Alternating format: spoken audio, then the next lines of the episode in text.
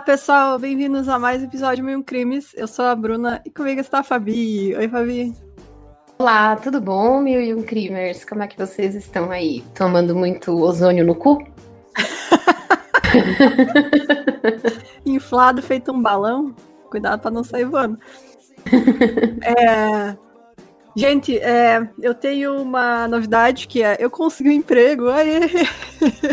finalmente. Uh! E por isso tem algumas mudancinhas aqui no 1001.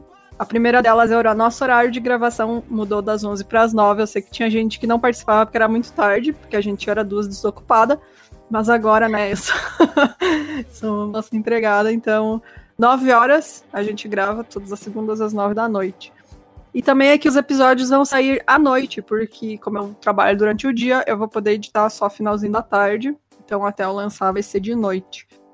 Então, por isso o atraso desse e vai se acostumando, pessoal, porque vai ser isso aí. Só ser sempre de noite. É só lembrando Apoie o Mil e Um Crimes no Catarse, quem sabe a gente contrata um editor. É, então, aí a gente vai conseguir editor que vai lançar logo no, no dia seguinte, já cedinho. Vai ser um episódio por semana, se a gente conseguir pagar é. um salário para cada uma. Uhum. Aí vocês vão ter episódio todo dia da semana, porque a gente só vai gravar episódio. Exatamente, eu posso voltar a ser uma desocupada. E daí a gente vai viver de podcast, mas por enquanto não tem como. É, mas é isso, vocês apoiem, a gente vai comprar equipamentos. A gente já solicitou dinheiro para o Catarse das canecas, estamos esperando cair a grana para encomendar. Então a gente vai avisar vocês, como na mensagem, né? Para quem não viu e comprou a caneca, você recebeu uma mensagem no e-mail com o link e a senha para você entrar lá no formulário e falar para a gente qual caneca você quer e o seu endereço, confirmar o endereço de envio. Então confiram isso. E se não recebeu, avisa a gente que a gente manda direto. É isso aí. E muito obrigada, pessoal, que está escolhendo a estampa do bode que eu que desenhei. Fiquei mó orgulhosa. Falei, ah, a galera gostou. badinho, badinho. E os agradecimentos hoje vão para Manuela Gomes Celoto, para Juliana Givizies, Givizies, eu devo ter falado errado, desculpa, Valente, a Vanessa Cadobo, Cadobre e a Indira. a Indira que não tem sobrenome, essa Indira que tá lá no nosso grupo. Vira nossa apoiadora. E eu tenho, eu tenho um agradecimento especial para fazer também, porque Sim. um amigo meu tava doando três gatinhos, né?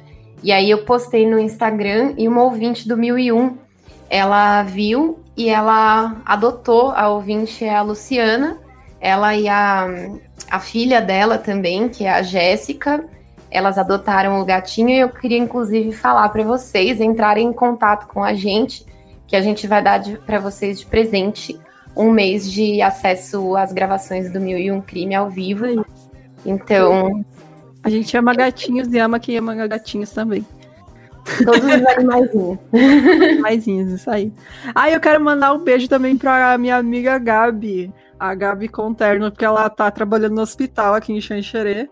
E ela diz que escuta a gente para passar o tempo no trabalho. então, beijo pra Gabi. Isso Era pra eu ter mandado faz tempo, mas eu tinha esquecido, desculpa. e tem mais algum recado, não? Não. É... Ah, só lembrando, toda terça-feira, às nove da noite, lá no meu Instagram, tem Círculo Cromático, onde eu converso com algum colorista de quadrinhos para falar sobre trabalho, sobre mercado, essas coisas. Então, se você gosta de quadrinhos, vai lá e acompanhe. Isso aí. Então, bora pro episódio de hoje, que essa história dá muita raiva com esse cara. Nossa, nervoso. Nossa, que... Véio, que ódio que eu tenho desse homem. Pra variar, né? Vocês vêm aqui pra passar raiva com a gente. Esse podcast é pra, na base do ódio.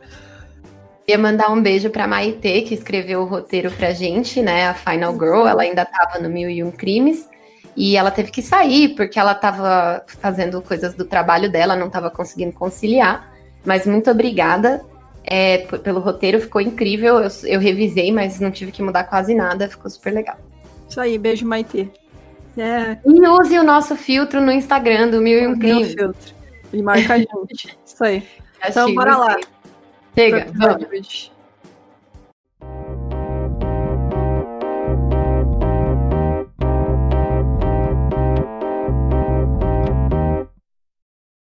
Em 13 de junho de 1983, um caminhoneiro trafegava pela Sexta Avenida, que é uma das principais ruas do centro da cidade Anchorage, que fica no Alasca. Ele foi abordado por uma garota cambaleando, ensanguentada, com os pés descalços e com as mãos algemadas, que desesperadamente pedia que ele a ajudasse. É, mesmo hesitante, ele percebeu que ela precisava de ajuda, né, e deixou ela subir no caminhão, e ela pediu para que ele deixasse ela em um lugar chamado Mush Inn, que foi de onde ela telefonou para o seu namorado que estava no Big Timber Motel. Mas antes de seguir para o trabalho, o seguir na estrada, o caminhoneiro ligou para a polícia para avisar sobre a situação. Falou: tem uma mulher aqui algemada. e ela no motel. É, ela quer ficar aqui porque o namorado dela vai vir buscar ela, enfim. E logo os policiais chegaram lá no Machine, mas eles estavam atrasados. Ela já tinha arrumado para outro hotel da cidade, que era o Big Timber Motel. E chegando lá, os policiais encontraram ela em um dos quartos, ainda algemada e totalmente traumatizada. O nome dela era Cindy Paulson, era uma garota de programa menor de idade, que foi contratada por um homem para fazer sexo oral por 200 dólares. Mas ao entrar no carro, o cliente estava armado e ela foi obrigada a ir para casa dele, onde foi mantida em cárcere privado e foi vítima de estupro e tortura. É, aqui a gente já vê que, tipo, Cara, olha o tratamento que eles dão, né? Porque ela teve medo de ir pro hospital ou pra polícia, Sim, sabe? Ela já sabia, né, que ia, não ia ser levada a sério, né? Uhum. De programa e tal. Então, tipo, Bom, ela nem quis ir atrás da polícia, né? Ela ligou pro namorado dela encontrar com ele. Ainda mais que ela era menor de idade. É. Capaz de ela ser presa, né? Porque. Exato. Bom, esse homem desconhecido havia prendido ela no porão da sua residência pelo pescoço com uma coleira para que ela não pudesse fugir enquanto ele dormia. Algumas horas mais tarde, ele arrastou para o carro novamente e eles foram até o aeroporto Merrill Field, onde ele disse que a levaria para sua cabana. Desesperada, Cindy sabia que se ela entrasse naquele avião, ela ia morrer. E assim, aqui só vou fazer esse adendo porque tem alguns lugares do Alasca que você só é, consegue chegar de avião. Então, uhum. era comum que as pessoas que moram, moram lá, elas tenham seus pequenos aviões e façam esse tipo de viagem. não sabe? tem como ir pela estrada mesmo, fica cheio de neve, é só de avião mesmo. Exatamente. E quando o seu agressor, né, ele estava carregando o avião com bagagem, ela abriu a porta do lado do motorista e correu até ela conseguir alcançar a avenida, a sexta avenida, que foi onde ela encontrou esse caminhoneiro chamado Robert Yount, que foi a salvação da Cindy. Aí, aí foi o começo da investigação que levaria até Robert Christian Hansen. Nossa, falei aqui, ó, bonito. Conhecido como padeiro açougueiro, o maior assassino em série da história do Alasca. Robert Hansen nasceu em Esterville, Iowa. Beijo, Slipknot. Em 15 de... Beijo pro Corne também, ué. Que é... Exato, exato. Ué. O lugarzinho pra sair serial killer, né, gente? Pelo amor de Deus. Enfim, em, ele nasceu lá em 15 de fevereiro de 1939. Ele era um jovem muito tímido e magro, e ele era a vítima de bullying favorita das crianças no colégio católico que ele estudava. Ele tinha um problema muito sério de acne, o qual deixou marcas profundas em sua pele, e por ser gago, então, tipo, a criançada aloprava ele, e graças a isso ele não conseguia ter muito sucesso com as garotas, né? Ele via todos os amigos tendo relacionamentos amorosos ali na adolescência, mas ele simples, além de tudo, ele tinha muito medo de chegar nas meninas, né? E aí, quando ele criava coragem, ele era rejeitado, né? Então, esse sentimento logo começou a se transformar em algo muito mais sério, que é um ressentimento. É, esse ressentimento foi tão forte que virou anos mais tarde uma história de violência e morte.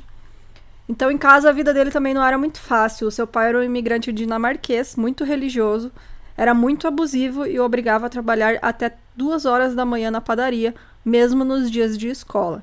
Por causa disso, o Robert costumava pegar no sono durante as aulas. E ele também era canhoto, mas seus pais o obrigavam a usar a mão direita, pois eles pensavam que crianças canhotas tinham alguma ligação com o demônio.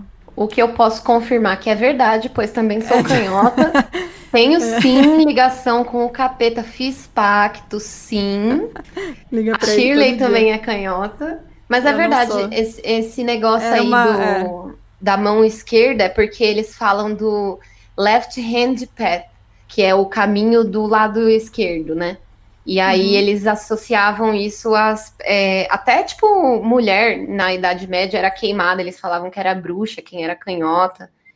E eu, quando era criança, até hoje eu não sei cortar é, papel e usar a tesoura com a mão esquerda, porque eu só conseguia usar a mão direita porque a, a tesoura machucava a minha mão. Tesoura mão. É, não. Tem que comprar depois, uma tesoura para canhoto, né? É, depois inventaram a tesoura para é. canhoto, é. mas aí eu já, já sabia cortar só com a direita mesmo. Então é isso aí. O meu avô, ele é canhoto também, mas ele foi obrigado a aprender a escrever com a mão direita. Ele conta que a professora amarrava a mão dele e batia a mão esquerda, né? E batia nele se ele pegasse o lápis com a mão esquerda. Tipo, que bonito. Mano, esse... super Que loucura foi cara. essa de professor é. poder bater em aluno, né? né? que coisa, né? Que viagem coletiva, né? Mas é, cara, existia isso mesmo. E além de tudo, nada do que o Robert fazia era suficiente para o seu pai. Ele criticava tudo que ele fazia na padaria da família e os seus trabalhos escolares. Quando o pai do Hansen não gostava de algo, ele o agredia fisicamente. Essa pressão constante possivelmente foi a fonte de sua gagueira. Claro, né? Ele tinha medo de errar, uhum. ficava super nervoso e gaguejava. É, como ele tinha vergonha da própria aparência, ele não gostava de ficar perto de outras pessoas, incluindo sua família. O Robert passava horas caçando animais nas florestas próximas de sua casa e se tornou muito habilidoso como caçador. Já tá errado, né? Tipo, Também, né, cara? Dá gente. uma arma pra criança, bota caçar bicho, que, que, que pode dar errado, né?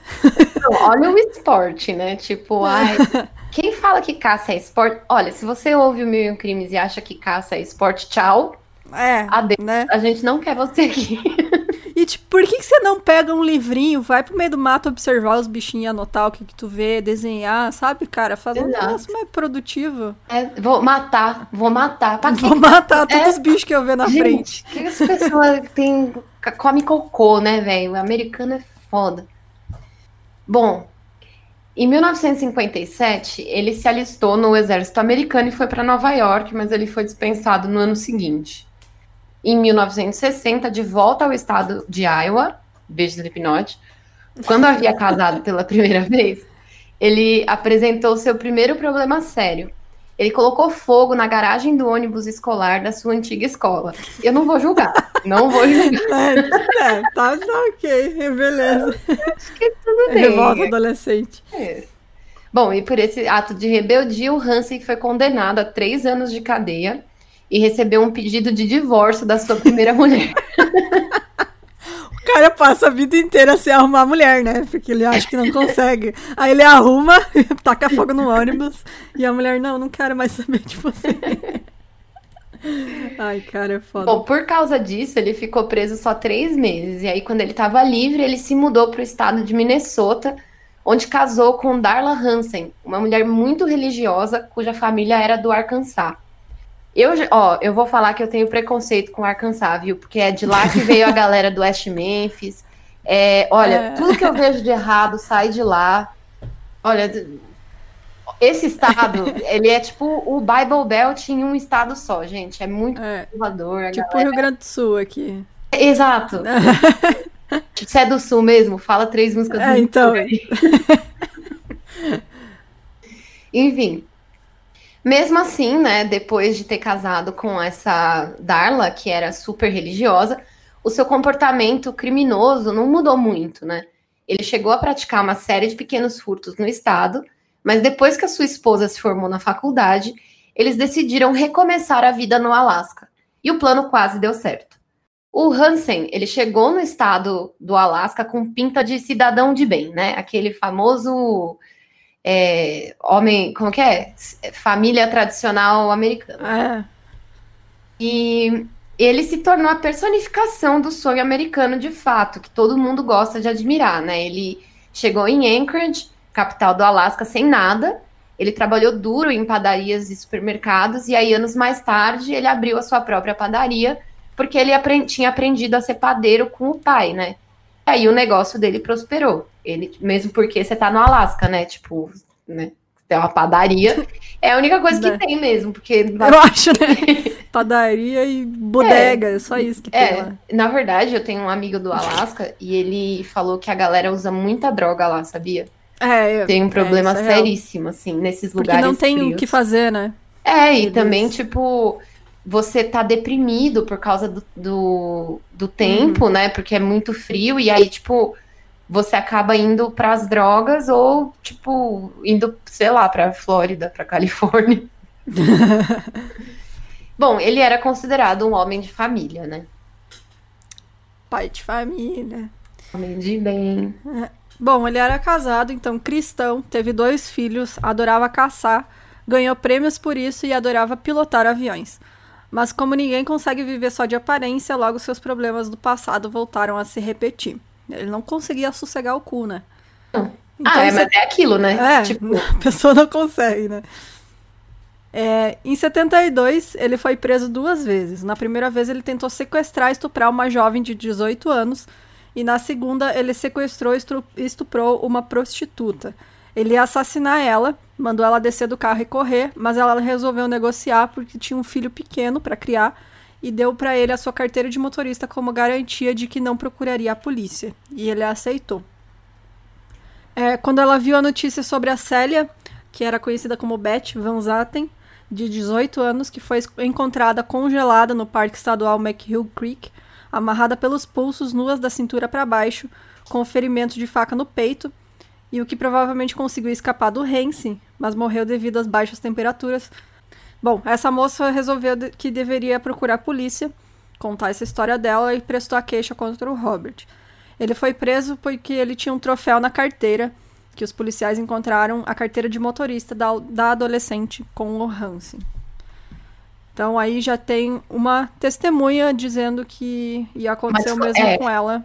Ela desconfiada, né? Tipo, ela falou é. assim, putz, ia acontecer isso comigo e esse cara aqui tentou me atacar. Então, e assim, a gente tem que pensar que é um lugar que não tem tanta gente, sabe? Eu ia então, falar isso, né? Tipo, não tem tanta gente no Alasca. Então, Exato. uma mulher ter um encontro desse com um cara a polícia vai saber, com certeza foi ele que matou a outra, porque, Sim. né, vai ter... Não, e, e não, é, acho que nem a polícia, é ela mesma, né, ela falou, ela também. será que foi aquele cara que tentou me atacar? Porque, tipo, não é uma coisa comum, sabe?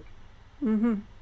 Bom, ele foi condenado a cinco anos de prisão, mas depois de três meses de cárcere, ele já tinha uma licença para prestar serviço comunitário e já estava em casa. Não demorou muito para que ele começasse a matar novamente. É, por que será, né, que ele ficou, foi livre, é, ficou solto tão rápido? Um... Será que ele é branco e rico? Homem branco cristão. É. E, e, tipo, se a polícia tivesse feito o trabalho dela, né, Sim. pra variar. É, a gente vai chegar lá. A gente né? vai. Vocês vão ficar nervosos aqui, gente, que dá uma, uma raiva desse homem. Bom, em 1973, em uma viagem de sua esposa com a sua filha para casa dos sogros lá no Arkansas, o Hansen assassinou a jovem Megan Emmerich, de 17 anos. Em 1975, durante uma viagem ao Oregon, ele estuprou uma prostituta, mas ela acabou não prestando queixa contra ele, o que é muito comum, infelizmente. Uhum. Em 1976, ele resolveu fazer o Leatherface, né, e tentou roubar uma motosserra em uma loja de Anchorage. Condenado por furto. Não, é. cara, sério, esse é. cara é muito caótico, velho, sério. Que, tipo, ele ainda tava procurando o modus operandi dele ali, sabe? Ele não é, tinha. Roubar a motosserra. É, nossa. Ai, gente. Condenado por furto, ele pegou uma pena de cinco anos, a qual foi revogada pela Suprema Corte do Alasca, pois foi considerada muito pesada pelo delito, mesmo ele já tendo sido é, condenado por sequestro e estupro, né? Então. Bom, mesmo depois de tudo isso, o Robert e a esposa tiveram outro filho em 1975 e ele não era abusivo com as crianças, mas às vezes ele era bastante temperamental com a esposa. Então a Darla, que é essa mulher muito corajosa, né, disse para a polícia que na ocasião da prisão do marido pelos assassinatos, sabia que ele não era uma pessoa boa, mas ela achava que ele só observava as prostitutas como um feitiço sem imaginar que poderia haver algo mais grave. Não, duvido. Moça, Do jeito que ele te tratava, eu duvido muito que tu achava que ele só ficava é. olhando as prostitutas. Cara, Acho... claro que não, velho. E outra que ela devia ter, tipo, como ela era muito religiosa, ela podia ter vergonha de falar. É, tipo, exato. ah, não, eu sei que ele me trai com prostituta. E se culpava também, né? A culpa é dela. Sim. sim. Então, ela era muito religiosa e acreditava que poderia salvá-lo, levando ele para a igreja. Mesmo ele tendo sido preso várias vezes, ela ficou do seu lado tentando manter o casamento. E ela era totalmente o oposto do Robert. Ela era uma professora particular de crianças com deficiência. E todos os vizinhos fizeram uma campanha para que ela permanecesse em Anchorage depois que o Robert foi preso e o divórcio estava oficializado. Mas como ela ia poder criar os filhos em um lugar onde o pai deles era um assassino daquela magnitude? realmente, né? Não tem como é que a mulher vai ficar lá. E as crianças, né, cara? É, as crianças não têm culpa, né, velho? Tipo. Não, ela era uma pessoa querida pela comunidade, né? Por mais que ela é. fosse é, extremamente religiosa e tal. Enfim, por mais não, né? A galera gosta disso, é. na verdade. então. É. Mas assim, tipo, não tem como você ficar nesse lugar depois. É que nem aquela ex-namorada do Ted Bundy que a gente que nunca liberaram o nome dela. Uhum. Tipo, porque a, a, e isso é comum, né? Inclusive, é, companheiras ou ex-companheiras de assassinos, elas normalmente mudam de nome, né? Sim. Bom, ele ficou preso durante dois anos pelo roubo da motosserra e aí ele voltou a viver com a sua família como se nada tivesse acontecido. No seu retorno, ele começou a caçar freneticamente e alugava, alugava aviões. E em 79, ele voltou a matar. Estima-se que durante os anos de 1971 e 1983, o homem acima de qualquer suspeita matou entre 17 e 40 mulheres. É muita gente. Muita gente, cara. Ele também teria estuprado cerca de 30 mulheres nesse período. Ele sequestrava prostitutas e dançarinas de clube de striptease e as levava para sua cabana, a qual ficava localizada na área do Matanuska Valley, região que só pode ser acessada por avião ou barco. Segundo Hansen, as mulheres que se submeteram às vontades sexuais do assassino e aceitaram ser estupradas, é muito doido, né, isso, cara? Uhum. Foram trazidas de volta para Anchorage sã e salvas, né?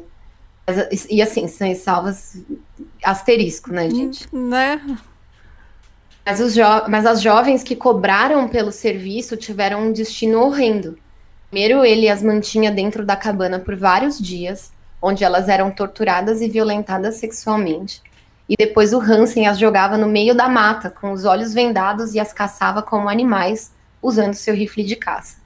Então isso é, cara, isso para mim é muito surreal, assim, é muito, muito fora, tipo... É coisa de filme de terror, né? Não, tipo... Tem um filme que chama Final Girl, que é um negócio assim, né? Ah.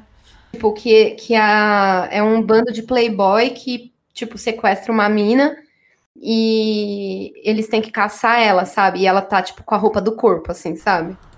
Sim. Cara, pera aí, que eu vou, vou, vou indicar um filme. Cadê? Cadê a porra desse filme? É. É o Speech on Your Grave? Não, não, não. É onde caçar também. Mas é, tipo, é muito bom, porque as pessoas cagam. A mulher caga na cabeça dos burguês aí.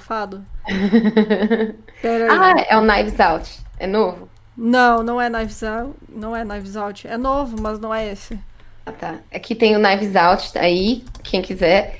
É do. É com o, Seth do Delcy.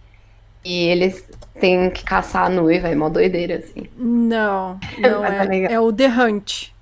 Ah! Cara, é muito. Sério, assista, esse filme é muito bom. Eu assisti sem, tipo, eu não esperava nada, sabe? Só vi a sinopse. Cara, sério, Vale a pena, é muito bom. Nossa, não vou nem falar nada. Mas Deixa é eu ver aqui. Assistam. Deixa é muito bom. O da ilha. Que tipo. Não, é que tipo. Ah, tem o... é, que é ele, tipo, a galera politicamente correta, tem os hits. Isso! Né? Então, é muito bom, cara. Muito bom. Porque ele mostra, tipo, ah, os caras é preocupados lá com o meio ambiente enquanto mata a galera, né? Tipo... É, é muito bom esse filme. É, sério, assista. Mas é, cara, tipo, o Hansen, ele. Ele tinha essa moral ridícula e deturpada dele, que se a mulher cobrasse pelo serviço que ela tava fazendo, né? Pelo, pelo programa, que, cara, é assim que ela sobrevive, ela tinha que morrer, porque isso não era digno, sabe? E aí as que aceitavam ser estuprada, como se pudesse aceitar, né? Mas acho Oi? que tem super. Não, acho que tem super a ver com o ego dele. Tipo assim, eu não vou me. me eu não vou pagar por sexo, Sim. sabe? Eu não vou ser rejeitado, entendeu? É, exatamente. Bom, Ele já tinha aquela, né, de não ser. de ter medo de ser rejeitado desde criança, né? Sim, exatamente. Então, ele, ele achava que, tipo, pagar por isso seria humilhação para ele, sabe? É. Uh, o início da matança do Robert coincide com a construção da rede de oleodutos do Alasca nos anos 70, que é chamada de Trans-Alaska Pipeline, que trouxe muitos profissionais braçais para o estado. E com eles, claro, muitas profissionais do sexo que faziam programas e trabalhavam em clubes de striptease. Em dado momento, a polícia de Anchorage começou a receber muitos registros de desaparecimentos de dançarinas e garotas de programa, mas eles não tinham nenhuma suspeita sobre o que realmente estaria acontecendo, porque a maioria delas tem aquele estilo de vida errante. Né? Elas estão num lugar, no outro dia estão em outro. Uhum. E elas mudavam-se constantemente de estado. É e muito foi, então... difícil você saber onde, tipo, é. Onde que ela mora? Meu, não sei, num hotel, num trailer, hoje tá no Alasca, amanhã tá não sei aonde. Exato. E as pessoas que conhecem ela também são mulheres que têm esse estilo de vida, né? Tá aqui um dia, no outro não tá mais. Então, tipo, é realmente muito difícil. E os caras já vão atrás de, desse tipo de vítima, porque eles sabem que é difícil da polícia fazer um traçado da vida dela, né? É, é o que a Bruna falou aqui no chat dos apoiadores, né? Que eles não se importam, né? A verdade é, é que se é prostituta, ninguém liga. Exato. É, a, a, polícia tá até feliz, né, que saiu das ruas. Uhum. Bom, foi então que a Cindy Paulson apareceu. Ela foi interrogada por policiais locais, indicou o carro do Hansen, a sua casa, detalhes da mobília, deu a descrição completa do assassino. Os policiais foram até a casa dele e a descrição do lugar batia com o que a Cindy tinha dito, mas como ele disse ter um álibi para a noite do sequestro, em quem vocês acham que a polícia acreditou? Então, claro que foi no pai de família, né? Não é, foi o... da mulher algemada, ensanguentada, aterrorizada, com medo, apavorada, é. fugindo do cara. Não, claro, claro que, que não. não. Claro que não. Óbvio que o. Você acha esse cara aqui, padeiro, dono de negócio, dono de comércio, você acha que ele faria alguma coisa desse tipo? Hum, né? Jamais, tipo. Eu acho isso, isso que dá raiva, né, cara? Porque a polícia tinha ali tudo na frente deles, né? Uhum. Ali, ó. Olha, gente, aqui, ó, tem esse cara que fez isso comigo, né? E é, é, ele, eu sei que é ele. Será que não é ele o assassino? E ele já tem várias acusações nele ali. Uhum. Ou não? Todo um histórico, né? De estupro, Exato. agressão. Aí é aquilo, né? Ver a cor da pele do cara. Aí, sabe aquela, aquele meme do Family Guy que é tipo a cor do cara? Ah, sim, o cartãozinho, né? É isso. Bom, a polícia não prendeu ele, e eles simplesmente ignoraram a queixa da Cindy. Era a palavra de uma garota de programa contra o cidadão de bem, né? O dono da padaria, onde os policiais iam tomar o seu café lá todo dia e comer uma coxinha, não é mesmo? O Hansen, ele ainda, além de tudo, ele chegou todo debochado na delegacia quando ele ouviu o porquê de estar sendo preso e ele disse que, que não se podia estuprar uma prostituta. Nossa, cara, que. Tipo, ele, ele usou tu, todas essas coisas, né? Todos, todo esse preconceito da polícia e falta de empatia como ferramentas, né? Pra, de fato, se safar, né? Tipo, de. Ah, não, gente, quem vai acreditar na palavra dessa prostituta, sabe? E, cara, anos 70, né, meu? Naquela Sim. época, nenhuma mulher casada a polícia escutava ela se ela falasse que fosse estuprada. Exatamente. Tipo, não interessa. Imagina se eles, se eles vão ouvir uma prostituta. Nunca, né, velho? Nunca. E o, e o lance é que, assim, se eles tivessem ouvido a Cindy, eles teriam poupado a vida de outras mulheres. Porque mesmo é. acuado, é. né? E mesmo, tipo, tendo tanta gente ali desconfiada dele o Hansen ele voltou a sequestrar, estuprar e matar, porque ele falou: Bom, eu tô aqui, ó, protegidão da lei, cara. Posso fazer o que eu quiser. E a polícia, é, a polícia sequer levou em consideração o caso de estupro que ele tinha cometido em 1972. E aí, a única vez que começaram a levar a sério o caso da, da Cindy é, e foi investigado decentemente foi quando a polícia estadual entrou na história, depois de descobrir os restos mortais de uma jovem na, nas cercanias do rio Nick. E era essa jovem chamava Sherry Morrow e ela era uma jovem de 23 anos que uma, era mais uma das várias dançarinas de clubes de striptease que estavam desaparecidas. A perícia então concluiu que ela foi morta com um tiro nas costas. A arma usada era um rifle do mesmo modelo que o Robert utilizava em suas caçadas. Como ela estava vestida e não havia perfuração em suas roupas, logo percebeu-se que o assassino a matou enquanto ela estava sem roupa e a vestiu depois de morta e nem fez questão de recolher as cápsulas usadas.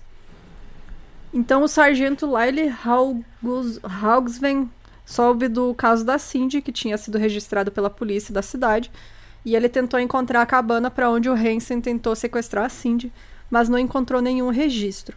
Então ele resolveu olhar os planos de voo do Hansen, que tinha comprado um avião há pouco tempo. Ele, então ele descobriu que ele estava enganando a torre de controle, porque ele não possuía autorização para voar pela Associação Americana de Aviação, pois tomava lítio. E por isso ele reduziu os números de seu avião na lataria, dificultando a identificação. E quando a torre pediu o número da aeronave, ele dava o número de um avião de uma pessoa que possuía a autorização. Então ele estava enganando a galera Basicamente falsificando a placa do carro, né? É, falsificando a plaquinha do avião para poder voar, porque ele não podia. É, e por ser um aeroporto de pequeno porte, a torre acreditava na palavra do piloto e dificilmente checava o número real do avião. Isso facilitava ainda mais os planos do Hansen, né? É óbvio que descobrir isso fez com que o policial ficasse mais interessado ainda, só que o Hansen ele tinha um álibi, que eram dois amigos dele que falaram que ah, a gente estava com o Hansen quando, quando ele foi. quando a Cindy morreu. Bom, o policial. A Cindy está... não morreu. Quando a Cindy morreu, não, quando a Cindy foi atacada, desculpa. o policial estadual Glenn Flott, então, assumiu a investigação quando outro corpo de mais uma jovem foi encontrado na mesma região que eles acharam o corpo da Sherry Morrow. E só que o corpo ele estava em, em estado de decomposição tão avançado que ela só foi identificada pela arcada dentária muito tempo depois. O nome dela era Paula Golding e era uma jovem de 31 anos. E a descoberta, né, dessa, desse corpo que tinha o mesmo, que estava morto igualzinho nas mesmas e na mesma região, fez que a polícia é, estadual do Alasca percebesse que eles tinham um serial killer de prostitutas solto em Anchorage e o Robert Hansen estava no topo da lista dos investigados. E foi quando tudo começa a mudar, né? Os policiais, eles então envolvem o FBI no caso, e para ser mais preciso, eles envolvem o agente John Douglas, que é o homem que se tornaria especialista em traçar perfil de assassinos, né? E é o cara que escreveu Mind Hunter, que inclusive é, é, é um livro incrível, assim, a gente está lendo. A gente até sorteou um aqui no Mil e Um Crimes. E se você leu também, fale com a gente. Isso aí, a gente vai fazer um episódio sobre ele ainda. Já dando spoilers aqui. Mas nós temos que terminar de ler primeiro. É, bom, a polícia estadual que tava fazendo o trabalho, né? Tipo, e aí quando eles viram, acharam mais corpo, eles começaram a investigar o que a polícia local não tava fazendo. Quando eles perceberam que eram serial killers, os caras já ficaram, meu, vamos ter que chamar o FBI, que isso aí tá além da nossa da nossa capacidade. Exato. Então, os troopers do Alasca precisavam de um perfil para finalmente colocar as mãos em cima dele, porque eles não sabiam exatamente o tamanho do problema que eles estavam lidando. Eles sabiam que tinha algo errado naquele cidadão perfeitinho, mas eles não conseguiam arrancar nada dele. Então, o Floyd contou para o John sobre a pista dada pela Cindy. O Douglas pediu que o sargento da Polícia Estadual apenas descrevesse para ele os crimes sem, sem citar nenhum suspeito. E o Douglas foi tão específico que foi capaz até de identificar o problema de gagueira do Hansen. Muito foda. Cara, era né? foda, né, velho? Nossa muito senhora, foda. meu. Tipo, tipo não escutou... me fala o, Nossa, me fala só o crime. Aí, tipo, falou o crime, o cara falou, não, eu acho que é um cara cidadão de bem, assim, assado. É, e ele é é gago. Tipo, mano. é, ele tem problema com mulher, ele é inseguro com mulher e provavelmente tem algum problema de Azado, comunicação. Filhos, é, tipo, foda. nossa, velho, o cara é foda mesmo. Então o policial do Alasca descreveu o padeiro amigão da galera, né, que é acima de qualquer suspeita, e questionou o John Douglas, né, o seguinte, esse cara pode matar alguém? E aí o Douglas afirmou que sim, óbvio, ele poderia ser o assassino que eles estavam procurando. E como não tinha evidência suficiente para uma prisão, o John Douglas foi para o Alasca, onde pela primeira vez a sua análise de perfis, de perfis a qual fica, ficaria muito famosa, seria aplicada em um mandado de busca. Então, esse foi o primeiro caso onde esse profiling, né, que eles chamam, uhum. foi aplicado. aplicado. E muito foda, né, cara? Muito é. foda. Bom, depois de fazer uma varredura completa dos crimes, eles sabiam que eles precisavam destruir o álibi do Hansen. Os policiais então pressionaram os dois amigos, que eram esse álibi do Robert, né? E descobriram que eles estavam mentindo. É, eles não estavam com o padeiro na hora do sequestro da Cindy. Eles tinham dito isso porque eles achavam que o Hansen, coitado, estava sendo vítima de um golpe de uma garota de programa. Tipo. Deve ter chegado pros amigos e falar: ah, essa mulher tá querendo dinheiro de mim, fala que vocês estavam comigo. Sim, sim. Quer tipo, me processar. É, ou cara tipo, tá. voltar pra minha esposa, sabe? Tá, é. é, sei lá. Enfim, e a polícia emitiu um mandado de busca para casa do Hansen, e aí foi quando começou a cair a casa para ele, né? Porque os policiais encontraram um mapa com vários pontos marcados, tipo, tinha um X, tinha X's, né? Qual que é o plural? Tinha um X no mapa.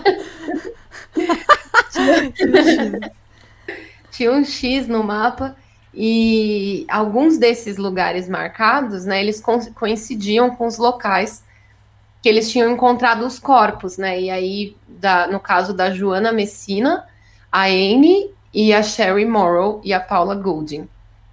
Era onde ele tinha enterrado as vítimas, esses X, né? E no papel tinham 24 marcações, não tinham só essas, né? Além disso, foi encontrado um rifle Ruger Mini 14, que depois de análise foi comprovado ser a arma que havia matado as jovens, né? E é claro, vários itens das vítimas, os chamados troféus. Eram carteiras de identidade, motorista, joias, é, chaveiros, entre outros objetos. E algum deles, inclusive, o Robert tinha dado de presente para sua esposa. É, eles beleza. gostam né, de guardar. Eles têm é. esse lance né, dos troféus. Sim, guardar e às vezes dá pra mulher e coisa, porque. Acho que o BTK fez isso também, deu pra filha, um negócio assim. É, quem assistiu o Dexter, né? O Dexter fazia isso, né? Ele guardava um é. pinguinho é. de sangue da vítima. Então, em um primeiro momento, Hansen negou tudo, mas ele foi ameaçado com uma possível pena de morte. E aí, quando resolveu colaborar, ele se mostrava extremamente frio e colaborativo. Era o mesmo cidadão simpático que atendia na padaria e ajudou de forma solista os policiais a encontrarem 11 locais que ele tinha encontrado, marcado no mapa. A Anne teria sido a primeira vítima dele. Ele abordou ela em uma das ruas de Vila Eklutna em 1980, nos arredores de Anchorage oferecendo dinheiro. Quando ela aceitou e entrou dentro do carro, ele puxou uma arma, obrigando a ir com ele para fora da cidade, mas ela revidou. Ele acabou assassinando com um golpe em seu pescoço, usando a faca que a vítima carregava consigo para se defender. Ele a enterrou em uma cova rasa e seu corpo só foi encontrado algum tempo mais tarde, perto de linhas de transmissão de energia, depois que animais devoraram parte do seu cadáver. É, esse era o modo de ataque do Robert. Ele oferecia dinheiro para as mulheres e elas aceitavam e eles a sequestravam. Ou então convidava mulheres para ensaios fotográficos. Ele oferecia sempre entre 200 e 300 dólares, que era um valor muito elevado para um programa. Então muitas dessas Nossa. dançarinas e prostitutas elas aceitavam porque achavam que ah, é só tirar umas fotos, sabe? Nossa, eu te... deixa eu contar esse babado aqui que eu vi no Tinder esses dias. Hum. Um cara, tipo, o perfil dele é foto de várias minas pelada. E aí, assim, ai, eu sou um fotógrafo que gosto de fazer ensaios de garotas, não sei o quê. Tipo assim, mano, por que, que você tá no Tinder então, tá ligado? Vai tomar no cu, velho, tipo nossa. Tipo assim, cara, isso não é trabalho, velho. O Tinder não é o, o LinkedIn, tá ligado? Né? E, tipo, essas minas sabem que você tá usando as fotos delas no Tinder, tá ligado? Então, tipo, pois emoção. Eu denunciei, eu denunciei aqui as meninas, a pessoal aqui do chat dos apoiadores falaram, eu denunciava e eu denunciei, né, gente? Tipo, mas nossa, que, tipo, o que, que adianta só eu denunciar, sabe? Sem é. noção é. do caralho. Vira e mexe, aparece uns fotógrafos aí, né, que a capturar a alma feminina, te fotografando é, pelada. É. Aí o cara capturar a alma feminina, o cara só, tipo, tira foto de mina branca padrão, magra, tá é. ligado? Ai, Fumando gente. na sacada. É, exato. É, se, é sempre o fotógrafão lá, né? Enfim. Uh, e assim, outra coisa, né? Esse valor dos 200 e 300 dólares era muito alto. Então as minas não recusavam, sabe? Tipo, é. não tem nem como culpar, assim. Tipo, não, em caso nenhum não. tem como culpar, na verdade. Né? né? Bom, e no começo, né, quando ele começou ali a se tornar um serial killer, as suas táticas eram tão agressivas que ele simplesmente tentava sequestrar qualquer mulher que ele visse. Mas como, e, tipo, ele não tinha nenhum tipo de cuidado, né? Como ele foi preso tentando raptar uma adolescente, era mais fácil, ele começou a perceber que era mais fácil conseguir que uma jovem entrasse no seu carro em troca de dinheiro, né? E as prostitutas que estavam longe de casa eram mais difíceis de serem monitoradas pela polícia. Por isso ele passou a focar nesse grupo. Então, é aquilo que a gente falou. As garotas que se tornavam prostitutas, ali em sua maioria, né? Elas estão em outros estados, elas nunca são dali daquele lugar mesmo. Não né? tem contato com a família, né? Geralmente ah, é, é ou fugiram, é, é. é bem complicado. E apesar dele ter confessado os 17 assassinatos, o Robert Hansen fez um acordo com a polícia e ele foi processado somente por quatro casos de homicídio e pelo sequestro e agressões contra a Cindy Paulson. Ele escapou da pena de morte e foi condenado a uma pena de 461 anos, sem possibilidade de condicional, e morreu de causas naturais aos 75 anos, em 2014. É, durante a confissão, então, ele disse para o John Douglas que levou cerca de 30 a 40 prostitutas em seu avião e as trouxe de volta em segurança. Mas o, o ex-agente do FBI acha que isso não é verdade. A polícia do Alasca também duvida muito, né? Existem muitos casos de desaparecimentos abertos naquele período e provavelmente todas essas mulheres foram mortas pelo Hansen. Alguns corpos de vítimas que ele confessou ter matado nunca foram encontrados até hoje, pois foram enterrados em uma região muito inóspita e de difícil acesso. Então existem muitas vítimas nesse caso que talvez nunca sejam descobertas. Mais um, né? Tem muito caso de serial killer que realmente não tem como saber quantas pessoas ele matou, mas hum. a uhum. gente sabe que é muita gente.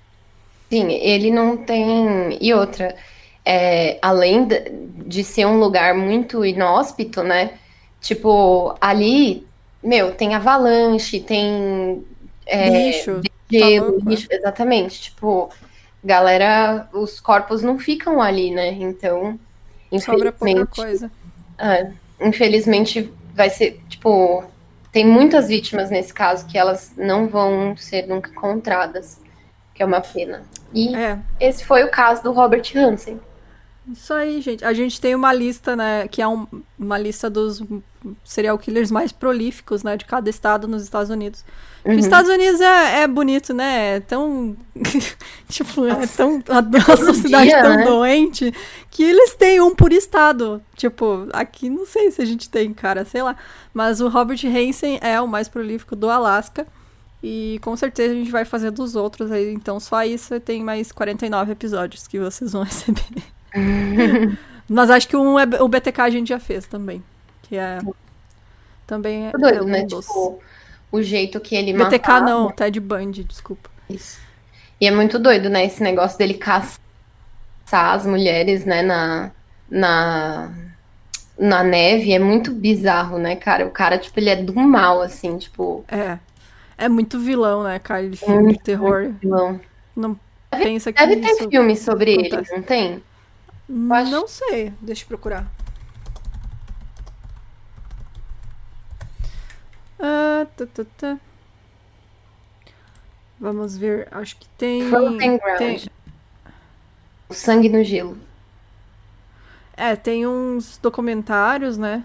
Uhum. The Ice Killer, tem também o Hunted on Ice.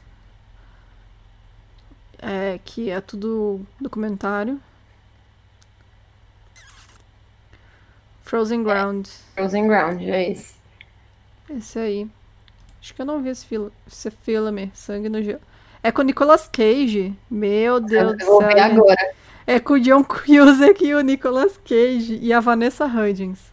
Nossa, o Nicolas Cage é um policial, cara. Meu Deus do céu. Nossa, eu vou mandar um abraço aqui pro meu amigo do podcast Nicolas, que é um podcast que eu gravei um episódio com eles. que eles fal só falam sobre o Nicolas Cage. muito bom, cara. E eu gravei Olha... Mano, é muito cara, bom. Cara, tem que ver esse filme também. Eu nunca vi. Eu não lembro de ter visto esse filme. Velho, John Cusack é o Robert Hansen. Meu Deus Gente, do céu. Olha, a Vanessa Hudgens é a Cindy Paulson. É, vou, vamos, vamos, fazer esse, esse feat o galera do podcast Nicolas vindo falar sobre. Vamos, vamos falar sobre sangue no gelo. Fazer um especial, episódio especial. Cara, não, eu quero ver mesmo esse filme. Eu quero muito. Então, é isso, gente. Chegamos ao fim. É... Espero que vocês tenham gostado. Tem algum recadinho? Não, é isso. É, se você quiser nos apoiar, entra lá no site milcrimes.com.br vai ter o botãozinho de apoio. E aí você, com, a partir de 15 reais mensais, você pode participar aqui da, da, da gravação, escutando a gente. E ganhando uns spoilers também, né? De coisa que a gente vai fazer, porque a gente comenta aqui também.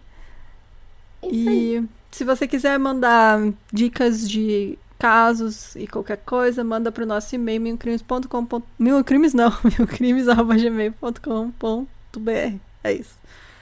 É... E é isso. Tchau, gente. Tchau, Tchau. galera. Falou, até mais. E...